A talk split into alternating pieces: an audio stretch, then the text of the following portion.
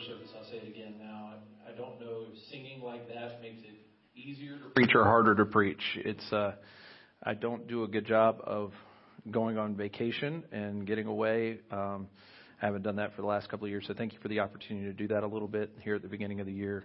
Um, one of the reasons I don't go on vacation is I miss you guys when I'm gone. Um, I'm also really bad at resting. That's also the other part of it. So, um, but yeah, we've we're we're just trying to take some family time to rediscover some family time, and so thank you for the freedom to do that a little bit uh, here at the beginning of the year. Um, we're coming to Leviticus chapter 17, and um, before we jump into that, I want to I want to make an announcement, if I could. Uh, and I know a pastor going on vacation and then coming back and making an announcement. No, uh, Parker and Michelle, um, they're having a baby. Transition, the king of transitions. There you go. Let's get happy, right? That's awesome. So super happy for you guys. Super excited. I told her I, w- I was going to embarrass her. She gave me permission to embarrass her. Actually, I think she wanted me to tell you today so she could p- post it on Facebook. Yeah, that is true. She wants to make it Facebook official, so um, they are having a baby. We're excited for you guys and excited to celebrate with you. All right, good. Leviticus chapter 17. Let's uh, open God's Word.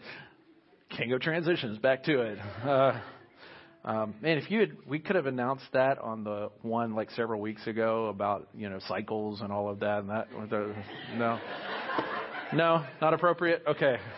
I told her I was going to embarrass her, and that just did it right there. So that was the one. Okay, Leviticus chapter 17. Last week, thank you, Kenny, for opening up God's Word in, in verses 1 through 9, really reminding us that the, at the crux of who it is to be the people of God is we are worshipers. We are, we are worshipers. That's, that's who God is making us into, who God has designed us to be, is a people who worship. And, and because of that, we remember now that in Leviticus chapter 16 is kind of that pinnacle point in the book where everything up to that has been showing all the sacrifices, all the priestly jobs, getting to that point of the Day of Atonement. This one day in chapter 16 where God's people, their sins are taken away. They're, they're forgiven and then they're also put onto this scapegoat and taken outside of the camp. And it's this beautiful reminder of what God does to redeem us and to forgive us and to make us right with Him. And then the rest of the book, starting with chapter 17, is how do you then live out the reality of being a people who have been purchased by God? Forgiven and redeemed by God. How do you live that out in holy living? And so it, it's appropriate then, just like the Ten Commandments, where I am the Lord your God who brought you out of Egypt, you should have no other gods before me. He starts with worship. Then it would make sense he starts with worship here. That what it looks like to be the blood bought people of God is we are worshipers. And it begins to flow into that worship and what we think about God and the, and the sacrifice that's been made and the atonement that's been made for us actually then begins to permeate every other area of our lives. It begins to flow down into every other area of our lives. And so we think about holiness, and when we're told, be holy for I am holy, I'm not sure what comes to mind, but I think for a lot of us, the first thing that comes to mind is actually behavior. Like if God says be holy, he's like, here's your list. Now that you do those things, that's going to be holy. Okay? And so we get to behavior first. And, and it's right for us to think about behavior, but I want you to understand this. If behavior is the goal, then at no point in the entire Old Testament and New Testament and the 2,000 years since the New Testament have God's people been holy. If it's all about behavior. So there's got to be something different. And, and what the Old Testament un, unwraps for us, and then we see the fulfillment of it in Jesus, is God is actually dealing with the heart before he deals with behavior. Behavior is an overflow of the heart. And so when people's hearts are hard, when people's hearts are far from God, then their behavior is not going to be holy. So God is making a way for people's behavior to be forgiven, but also their hearts to be redeemed so that they can be a people that are holy unto Him. And so we need to remember these things. So I want you to be reminded of two overarching realities that we see throughout the book of Leviticus that are really going to come into play here. And the first is this God's people are redeemed to be made holy. We don't act holy in order to get redeemed. This is a really important part of the story of God's redemptive plan because we often read this Old Testament law and we think, okay, if they had just done all of these things really well, then God would have been pleased with them. That's no, God bought them out of slavery. And He is making a way for them to be His people. He redeems them so that they can be holy. He doesn't say, be holy and then I'll redeem you. Is everybody with me? The second thing we have to remember is this, that Jesus is the fulfillment of the redemption and atonement that we need, but He's also the fulfillment of all of the holiness that God desires for us, that God requires of His people. If we're going to find holiness now as New Testament believers, as followers of Christ, it's not going to be just in following a list of rules, although obedience is incredibly important.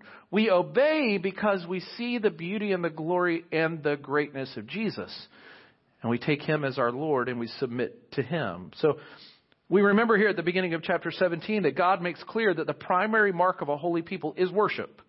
So what, what you're doing right now marks you out from as different from a lot of the rest of the world. We can all agree to that, right? You drove by your neighbor's houses. They didn't leave their house this morning.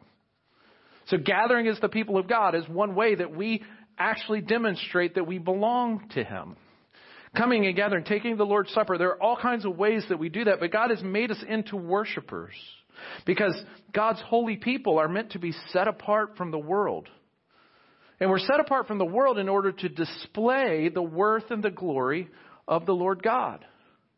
We are meant to be set apart as worshipers in order to display the worth and the glory of God. And that's where we come to in Leviticus 17. You got to remember these people are going to the promised land, this land of Canaan. And in Canaan are going to be a whole lot of people who worship a whole lot of other gods. So what's going to make them distinct? What's going to make them holy? What's going to make them set apart? They're going to be worshipers of the one true God. How are their lives going to be marked out as worshipers of the one true God? And God starts with one of the things that is most basic. You got to eat. Leviticus 11, he gives a list of things not to eat, of things to eat. Now he's talking about how you eat the things you're permitted to eat. So this list, this, these words we're going to read here are going to be really a universal truth for the people of Israel that they are to live under when they come into the promised land. Put it into practice now in the desert and in the wilderness. When you get to the promised land, you'll actually be a people who are holy and set apart from the rest of the world. And this is what verse 10 of Leviticus chapter 17 says. If any one of the house of Israel or of the strangers who sojourn among them eats any blood. So let's stop right there. This is what I mean by it's a universal truth. Most of God's law that was given, you noticed it, it was the people of Israel were the ones who were supposed to follow it. Now God is saying, it's not just the people of Israel, it's anybody who's living among the people of Israel, the sojourner. Even if they're not part of the people of Israel, it's everybody needs to follow this law that are within the boundaries of this people that God calls his people. He says, if they eat any blood, I will set my face against that person who eats blood and will cut him off from among his people. For the life of the flesh is in the blood. And I have given it, that's really important. You can underline that in your Bible. I have given it for you on the altar to make atonement for your souls. For it is the blood that makes atonement by the life. Therefore I have said to the people of Israel, No person among you shall eat blood, neither shall any stranger who sojourns among you eat blood.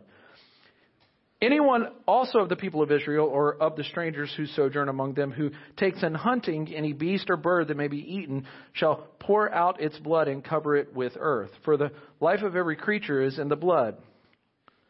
Its blood is its life. Therefore, I have said to the people of Israel, You shall not eat the blood of any creature, for the life of every creature is its blood. Whoever eats it shall be cut off. And every person who eats what dies of itself, or what is torn by beast, whether he is a native or a sojourner, shall wash his clothes and bathe himself in water and be unclean until the evening. Then he shall be clean. But if he does not wash them or bathe his flesh, he shall bear his iniquity. So today's passage is laying out a prohibition concerning how and what God's people should eat. It's not like that list back in Leviticus chapter 11 where it's this list of the cloven foot and all, right, you can't, what you can and can't eat. This is now, you know what you can eat. It's how do you eat it? How do we do this as a set apart people? How did the people of Israel do this as a set apart people? These are clean animals. They're meant to eat. The passage deals solely with the issue of blood, the blood of animals that are clean to eat. So, what I want to do is just spend a lot of the time here unpacking what the passage actually says so that then we can understand how that applies to us as believers. Okay? So, let's make sure we understand what the actual passage says so that we're not confused here. The first thing you got to understand is that the symbol and meaning of the blood is what gives God the reasoning behind here's how I'm atoning for your sin and the reasoning behind don't eat this. Okay? It's the symbolism of the blood. Look at verse 11. Verse 11 says, For the life of the flesh is in the blood. And I have given it for you on the altar to make atonement for your souls. For it is the blood that makes atonement by the life. What we can say is this, this type of animal is the type of animal that could have been sacrificed. Does that make sense? So when he's talking about these animals, he's talking about animals that could be sacrificed. This is the argument he's making. But he makes the whole prohibition against all animal blood being eaten. And this is what he's making clear in as he repeats this in other verses throughout the passage, like verse 14 as well. The first thing is this blood signifies life. And God is the giver of life. So if God says don't do it, we go, okay, God, because you're the giver of life. We have to understand He is the giver of life, then gets to determine what happens with life. And so the blood signifies life, which means that the blood poured out would signify death. Okay, so God is making sure we understand the symbolism here in the blood itself. The ancient pagan cultures the Egyptians, where they came from, and the Canaanites they were going into, the Amalekites, the people that they would fight in wars.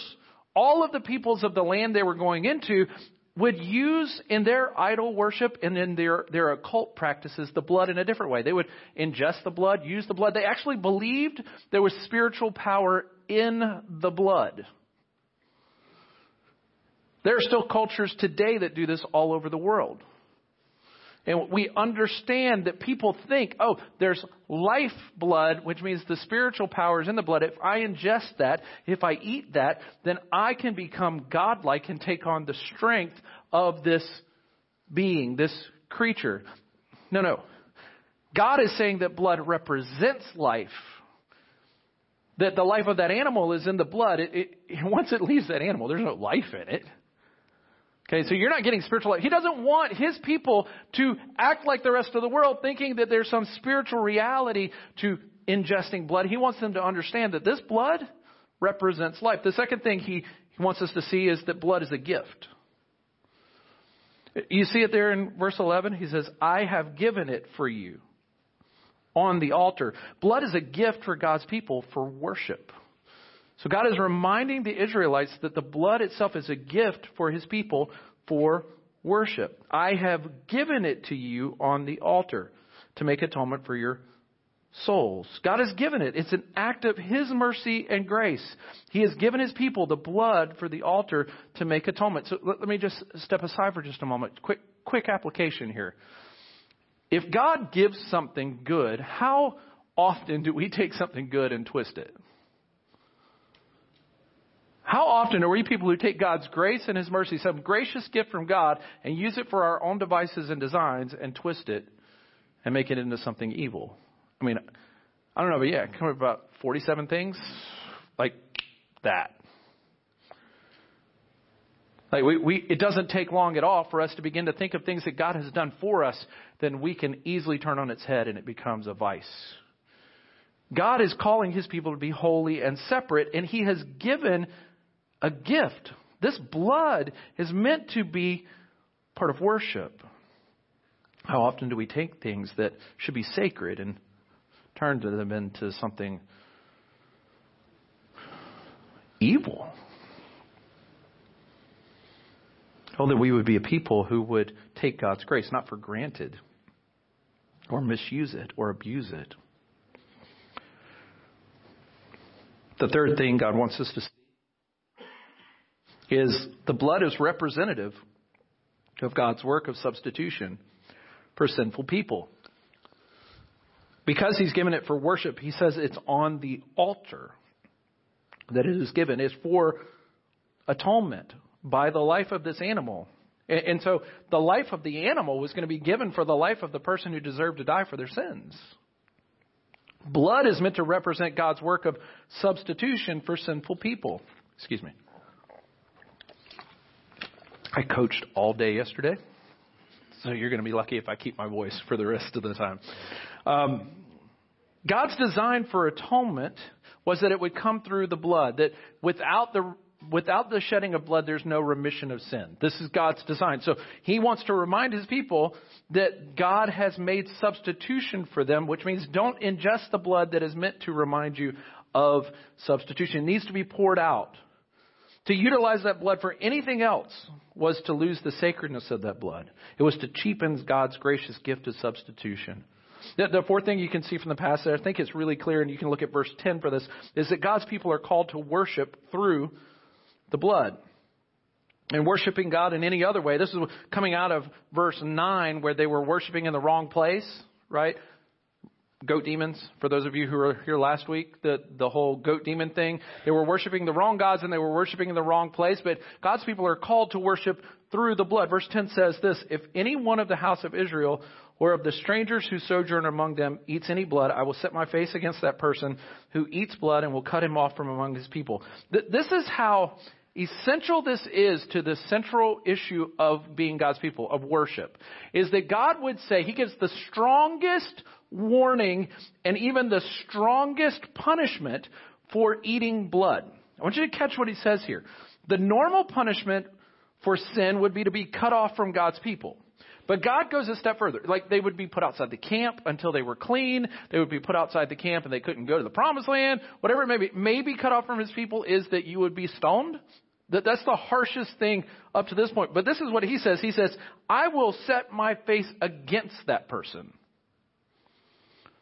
That goes a step further than losing communion with the people of God. All of a sudden, God is now displeased with you. God, in his judgment, has turned his face from you.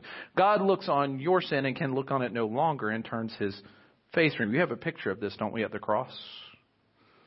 The father turned his face away, not because he was displeased with his son. No, he would be pleased with his son's sacrifice. It's because your sin and my sin was placed on the Savior. And he turned his face away in this judgment. And it's because Jesus became the curse for us on the cross that we now get his righteousness. And so he's saying here, you're going to be put into that cursed place, that place outside of the grace and the favor of the Lord as he sets his face against that person. This is so central. It's a universal reality, but it's also incredibly foundational to who the people of Israel would be. To this day, faithful Jewish people have kosher markets, kosher meat. Right? They're, they're treating meat in this way. They're constantly making sure to follow these laws. But the next thing I would say is this. I think this is really important for us to understand as well. Is that God leaves no room for the world's way of worship among his people. He leaves no room for the world's way of worship. Look at verse 12. Therefore, I have said to the people of Israel, No person among you shall eat blood, neither shall any stranger who sojourns among you eat blood. There was no room even for an outsider, a sojourner, to worship their false gods among the people of God. Is everybody with me on this? So they were not going to be able to take all of their traditions and come among the people of God and say, hey, hey, yeah, we can add that God thing, one true God, but we, we got like 16 others. This is the reverse of what happened with Abraham. You guys remember Abraham from Genesis? What was Abraham? Abraham didn't have any land of his own. He was a sojourner in the land that was promised going to be promised to his descendants. Is everybody with me? He was a sojourner. His whole life he's a sojourner. That's why he went from place to place. And when he finally found the oaks of Mamre, he like settled in. But he was still a sojourner. It's tent cities. That's what he's doing. And the people were looking at him, and here's what would happen. The rest of the people around him would say, Hey, there's Abraham, the one God guy. While we are the people established in the cities, the multiple God people. We've got all of our sacrifices being made. We've got all of our blood being poured out. We've got all of the things we do. We're sacrificing children over here. There's, Abraham, the one true God guy. And he was a sojourner. And here's what happened. Every time there was a war or a battle that needed to be fought, everybody wanted Abraham on their side because they're like, you know, we could really use that one true God guy. and the one true God. Now, still, we're trusting our guys, but I mean, if he's the one true God, it wouldn't be, it wouldn't hurt to have him on our side. So he's a sojourner among them, and he was given the freedom to worship as he pleased. Now, let, let me make sure you understand this. Abram kept failing because he was a sojourner in the land and he wouldn't trust God. So this is the reverse. The reverse now is we're the people of God, and there are sojourners who come among us. Do we demonstrate the glory and the holiness of the one true God when we say, oh, yeah, yeah, yeah, yeah? You don't have to actually worship the one true God. Just, just like take on some of the cultural dynamics of what we do. Now, you can continue doing those things. This is what would happen. And it's definitely going to happen when they get into the land, isn't it? When they get into a promised land where now they're outnumbered and they take the land, and now the people who used to own the land are now the sojourners in the land, and they've got to live among the people. If we're not holy and set apart and distinct in our worship and distinct in our lifestyle, it's not the people of the land, the sojourner who's going to change. It's going to be us who's going to change. A little leaven leavens the whole lump. A little yeast changes the whole lump. Jesus warns us about this. And those of us who understand that we belong to God need to understand that no, there's a one true God who wants to be worshiped in one true way. So when God makes a decree for his people, he calls his people to holiness. Not to half hearted, reluctant obedience. He doesn't call us as his people to half hearted, reluctant obedience. He calls us to holiness. He calls us to be a people who are set apart. He calls us to be a people who don't just do the pragmatic thing that works. We don't get to step back and say, I kind of like the way the world does that, and I kind of like the way the world does that. Let's add it in. We're distinct and set apart. We have a king who has spoken, and we follow his decree. He also gives us three types of animals covered in the passage. Just really quickly, I already covered one. The first is those animals that were meant for sacrifice. We know that people would eat those if they were part of this, if that was part of the sacrifice and the festival. So it's not unusual for those to be eaten, but that blood was meant for atonement, was meant to be put on the altar. The, the next set of animals were what we love around here is those that you hunt and kill for food, right? So the those that you would hunt or kill for food, whether you were an Israelite or you were a sojourner, if they were hunted and killed for food, verse 13 tells us what to do with those. Anyone also of the people of Israel or of the strangers who sojourn among them who takes in hunting any beast or bird that may be eaten. So you're not supposed to be killing the ones you can't eat in order to eat them, right? These are the clean animals that you kill to eat shall pour out its blood and cover it with earth. So the, the prohibition still stands. Don't eat the blood, but you're supposed to pour out, drain the blood, and then cover it with dirt, right? Presumably so that no one else can come around, gather it up, and use it in sacrifice to goat demons, of course. Right? It's, it's so that no false worship could happen, no ingestion could happen, nothing of that sort could happen, no uncleanness would spread. No blood was to be consumed, but God was making provisions so that it couldn't be misused as well. The third type of animal is the animal that dies of natural causes. Look at verse 15. Every person who eats what dies of itself or what is torn by beast, whether he is a native or a sojourner, shall wash his clothes and bathe himself in water and be unclean until the evening, then he shall be clean. These are the animals I want to eat. This is why. Did you notice you don't have to drain the blood? Anybody eaten steak that's halal or kosher? It is not very yummy most of the time. Like I'm all like Angus, grass fed, like little pink going through. Like it need, I need it to be seeping onto my plate a little bit for me to love a steak. Okay, well done, not my thing. You, if it's a good steak, you don't need A1. Now my wife disagrees with me on that. This is a point of contention in our marriage. Not on mine. Not on my steaks. That's right. You're exactly right. My steaks are the best. okay. no, I love, I, we love a good steak in our family. When Cassid was, how old were you? Two.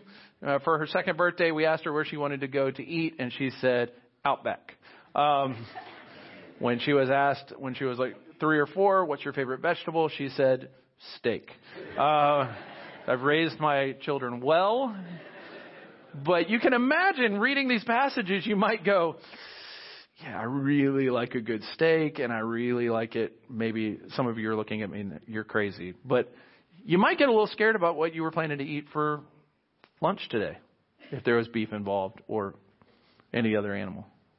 But I want you to understand this. Like, these animals, did you notice it? There's no don't eat the blood. Did you catch that? Why? Presumably because there would be this coagulation that would have happened. You come across livestock in the field. It wasn't that you couldn't eat it. Obviously, you wouldn't eat it if it was rotten. But if there was any coagulation, you're not going to be able to drain the blood. So what does God do? He says, I know you got to eat. so he gives provision. This isn't a sin issue to eat that blood. It's, but you better get clean after. It's a ritual impurity issue. So if you eat of it, which I'd be like, hey, neighbor, your cart, could you just happen to hit one of my goats so I can have some good meat this week? You know, whatever. I mean, I'd be finding a work away, work around. I don't know about you guys, but I'd be like, you know, trying to do this. Um, I, I want you to understand, like, uncleanness though is a real issue. And so, what happens if you know that this animal has not been drained of the blood and you eat the animal? Are you guilty of sin at that point with one of these that died of natural causes? No, but you are ritually impure. Coming before the Lord in worship. So if you know, you need to deal with it. It says you've got to wash and wait till evening. So God doesn't call it sin. He's not drawing out sin here. What he's doing is he's saying uncleanness and impurity needs to be dealt with or it spreads and destroys. We've seen this already, haven't we? Is that if you don't deal with the impurity, then all of a sudden you've got this cow that you're eating and you're feeding your wife and your kids. And it's a big cow, so you're sharing it with your neighbors. And all of a sudden, you're not thinking through the purity and impurity laws. And all of a sudden, you're not keeping God at the forefront and His law and His word at the forefront. You're just being expedient and pragmatic. Like, it's a cow, let's eat it. But every act of every act of life is an act of worship for the people of God. Everything we do has to be with God at the forefront, with God in mind, with God as the author and God as the king. So this really leads us to the question of what we're supposed to be doing as God's people. Because, like I said, you could be reading this and being like, I guess we got to take that pot roast out of the crock pot. Right? You may be thinking through, didn't go to the kosher market to get our meat. What am I supposed to do? And I want you to understand this. So there is a, I would usually say elephant in the room, but I'll say cow in the room um, that we need to deal with. That really played in first service. Didn't really play here. That's good. All right. So the question is this Is it against God's law for believers in Jesus to eat meat with blood? Because I know that's what we're wondering. Okay? Because I'm going to see some of you in the Wendy's drive through after church. Okay? So I know that's what we're. If that's beef. Um, Okay, let me, let me, let me make sure. Is it against the law? Here's what I want you to know. No. As God's people, as people in Christ Jesus, it is not against. However, if it is against your conscience, it would be wrong. So I'm not going to say you shouldn't be a vegetarian. I'm just saying you have the freedom to not be a vegetarian. Right? You, you don't. I'm not saying you shouldn't go to the kosher, kosher market. I'm saying you have the freedom not to go to the kosher market. And it's not me who says that. It's the law of freedom in Christ that says this. Because the blood of animals is just a symbol. It's a signifier of a greater reality. It's a shadow of the fact that the blood of Christ has purchased us. It's not only purchased our forgiveness, but purchased our holiness and our right standing, our ritual purity before God, so that we now, because of the blood of Jesus, can come into His presence and worship. Because of Jesus, we have access to the throne of grace. We don't come in by washing our hands or our bodies or our clothes or eating or not eating. We, don't come by the blood of goats or rams or calves, but we come by the blood of Jesus Christ who cleanses us from all unrighteousness and makes us right with God. So Jesus becomes the fulfillment of this passage by his once for all blood atonement for us. So that now we are free in him to eat and drink to the glory of God. We are free now to eat and enjoy the good gifts of God. So 1 Corinthians chapter 10 really speaks to this.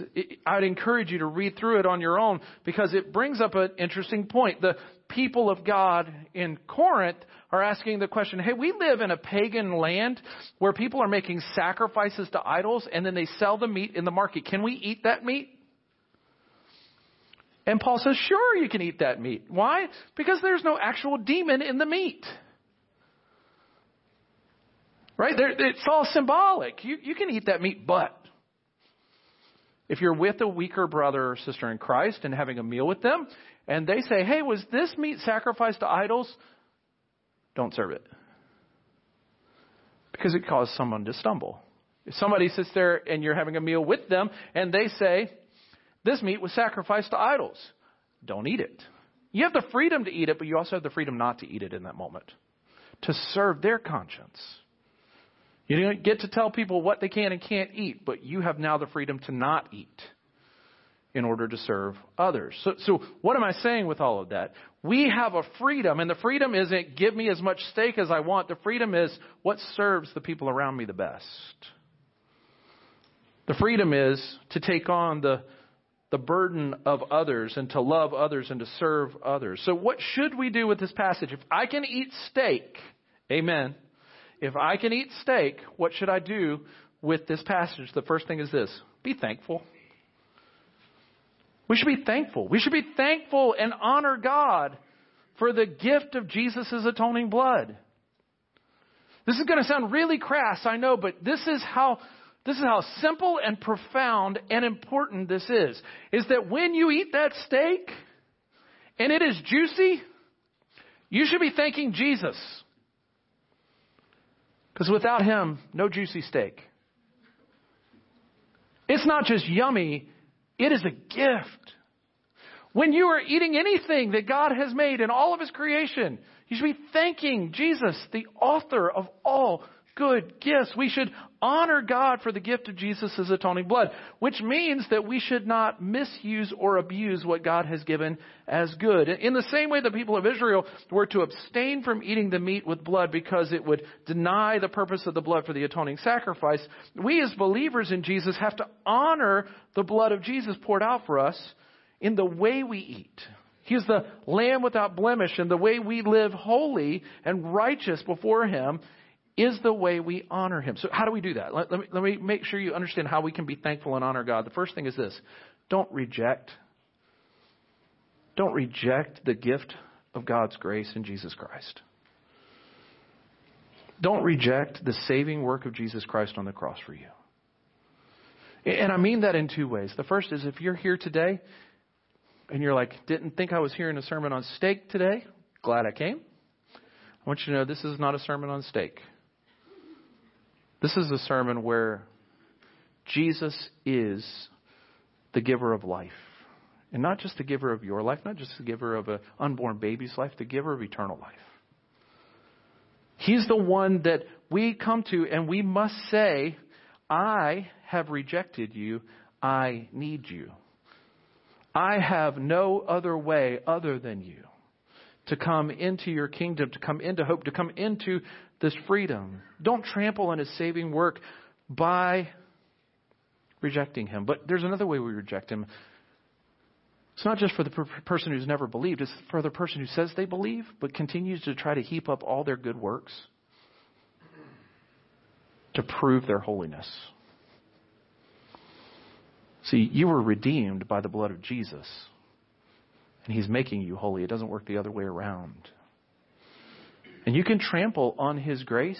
You can trample on the cross. You can trample on His blood by simply trying so hard to prove yourself righteous and holy to everyone else so that they don't know what's actually happening in your heart. These are the Pharisees, right? You honor me with your lips, but your hearts are far from me. We don't want to fall into that trap to reject the saving work of Jesus either. Hebrews chapter 10 verse 29 puts it this way. How much worse punishment do you think will be deserved by the one who has trampled underfoot the Son of God and has profaned the blood of the covenant by which he was sanctified and has outraged the Spirit of grace? So if people had God turned their, his face from them because they ate meat with blood in it in the old covenant, how much more do you think God will turn his face from the people who would trample on his son? Now, I want to, I want to stop you for just a second. This is written to believers in Hebrews. He's not talking about all the people you can think of in the other political party. He's talking about us. How quickly we take the good gifts of God and turn them for our advantage, for to make us look better, for our convenience, and trample the work of Jesus. Don't reject the saving work of Jesus Christ on the cross for you. If you want to honor and be thankful for God's gift of Jesus' atoning blood, then do all things to the glory of God, even your meals. This is interesting. In 1 Corinthians chapter 10, he closes out that passage with this whether you eat or drink or whatever you do, do all to the glory of God. So, whether you're going to eat meat sacrificed to idols or not, do it all to the glory of God. Whether you eat meat with blood or not, do it all to the glory of God. Whether you're a whether you're a vegetarian or an omnivore, do it all to the glory of God. Paul gives clear direction that every aspect of your lives, and in this passage, what we eat and why we eat it is a way to honor the Lord. God's people are called to be different and holy and set apart. And the way and the reason we eat is an everyday, daily life, emblematic way we can show the world that we belong to Him. So how we eat, what we eat, how much we eat, those are all ways that we can demonstrate the glory of God. Because every aspect of our lives comes under God's rule and reign. Every aspect, including what you and I eat, including why we eat it, including who we eat with. So I'll ask you this week who are you going to eat with to God's glory? What are you going to eat to God's glory? Why are you going to eat it to God's glory? How are you going to eat to God's glory? How are you going to be thankful for all of God's good gifts so that when you eat a steak, when you eat chicken, when you eat asparagus this week, you can honor the Lord? This is what God is calling his people to. That's what makes us different. Now it's not what we eat that makes us different, it's why we eat that makes us different. It's we eat to the glory of God. That's very general, I know, but I want to give you one last one and then we're going to sing and celebrate the fact that we've re- been redeemed by the blood of the Lamb. And this is it. This is for the church. This is for believers. Earlier in this service, we took the Lord's Supper. And one way that we can make sure that we are honoring and being thankful to God for the gift of Jesus' atoning blood is this do not take the Lord's Supper in vain. Don't take it in an unworthy manner.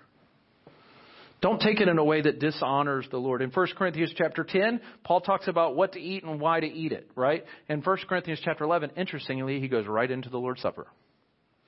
He says, and guess what? You Corinthian Christians, you've been doing this wrong. No, he wants us to understand that we're to do all to God's glory. In verses 26 and 27, this is what he says. For as often as you eat this bread and drink the cup, you proclaim the Lord's death until he comes. That's why we take the Lord's Supper. But then he says this, whoever therefore eats the, that whoever, you catch that? That's the, that probably means something like those who are of the people of God and the sojourners among you. Same type of language, right? Whoever therefore eats the bread or drinks the cup of the Lord in an unworthy manner will be guilty concerning the body and the blood of the Lord. See, what was happening is this. They were asking questions. Hey, can I eat the meat sacrificed to idols because they really just wanted the juicy meat, right? That's what they wanted.